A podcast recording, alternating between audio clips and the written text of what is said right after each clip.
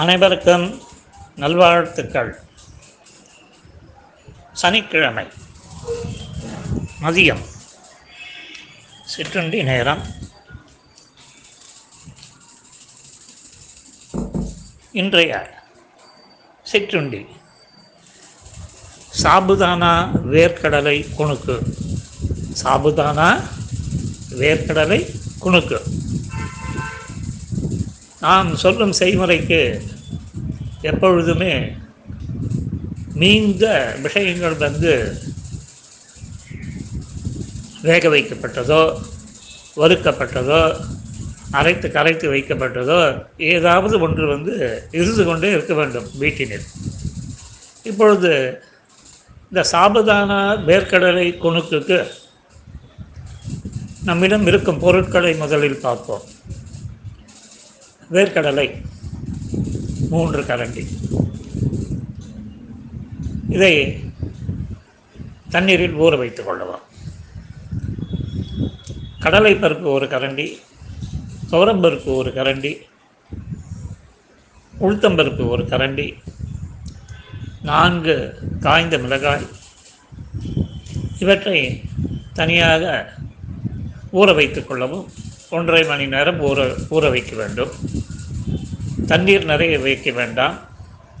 அந்த அளவிற்கு ஒரு ஒன்னே கால் பங்கு தண்ணீர் வைத்து அதில் ஊறும்படி செய்யவும். இப்போது வேர்க்கடலை ஊற வைத்தாகிவிட்டது கடலை பருப்பு துவரம் பருப்பு உளுத்தம்பருப்பு மிளகாய் சேர்ந்த இந்த கூட்டணியும் ஊற வைக்கப்பட்டுள்ளது. இவை அப்படியே இருக்கட்டும்.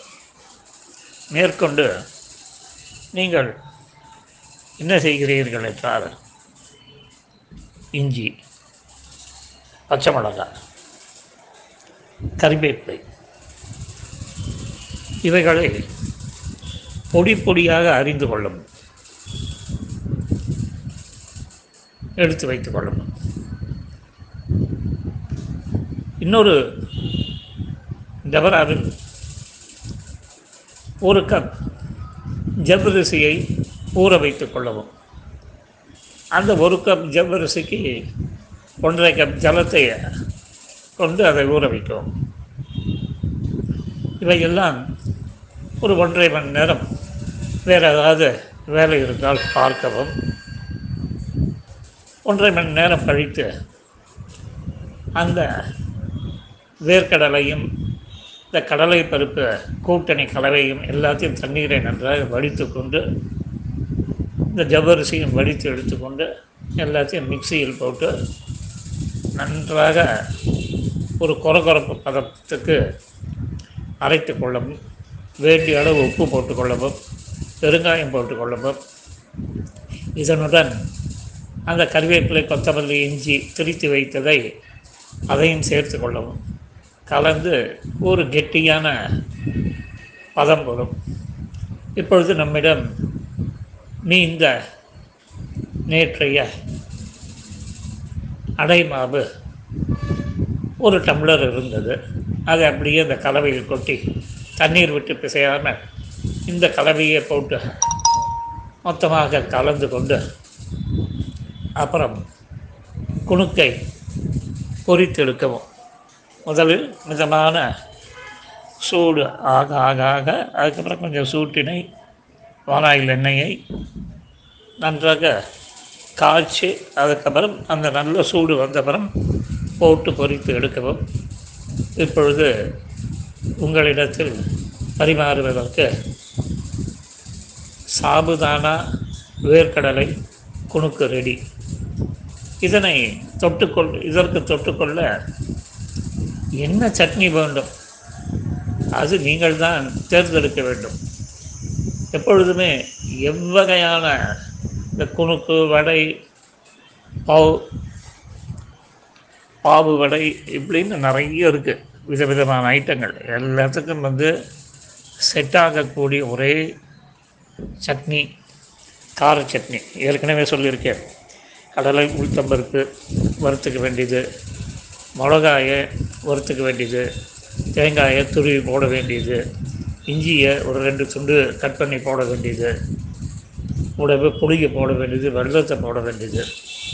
வேறு ஏதாவது என்ன கிடைக்கிறதோ தக்காளி கிக்காளியெல்லாம் கூட போடலாம் ஒன்றும் தப்பு கிடையாது. எவ்வளோக்கு எவ்வளோ இதெல்லாம் ஆட் பண்ணுறீங்களோ போட்டுட்டு நல்லா வந்து அதை கெட்டி பதம் இல்லாமல் நீர்க்க பதம் இல்லாமல் ஒரு இடைப்பட்ட பதத்துக்கு கொண்டு வருவதற்கு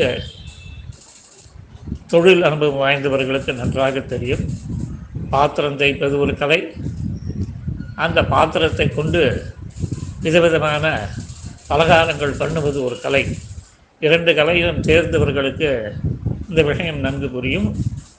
ஆகவே இப்பொழுது ஒரு கார சட்னியை ரெடி பண்ணி கொண்டீர்களானால் இந்த சாபுதானா வேர்க்கடலை குணுக்கு ரொம்ப லைட் ஐட்டம் அது ஹெவியாக இருக்காது.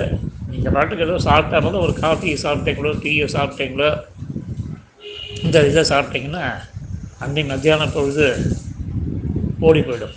ஆனால் எப்போவுமே நான் சொன்னதை ஞாபகம் வச்சுக்கோங்க. எல்லாமே பெருமாளுக்கு காமித்து விட்டு ஸ்வீகரிக்க வேண்டும். அதை என்றும் மறவ மறக்கக்கூடாது. மனத்தினால் நினைப்பான் எவன்? அவன் நீழ்கடல் மன்னனே இது ஆழ்வார் சொல்கிறார் இதுபோல் புண்ணும் சோறு மருகநீர் தின்னும் வெற்றிலையும் எல்லாம் கண்ணன்னு தாரக போஷக போக்கியம்னு சொல்லப்படக்கூடிய அந்த மூணு இதுவும் வந்து அந்த பகவத் விஷயமாகவே இருக்கணும். இந்த சாப்பிடக்கூடிய விஷயத்தையும் பகவானுக்கு அர்ப்பணிச்சுட்டு ஸ்வீகரித்து கொள்ள வேண்டும். இன்றைய சனிக்கிழமை மத்திய சிற்றுண்டி ஆடியோ முடிக்கப்பட்டுள்ளது. மங்களாணி பவந்து.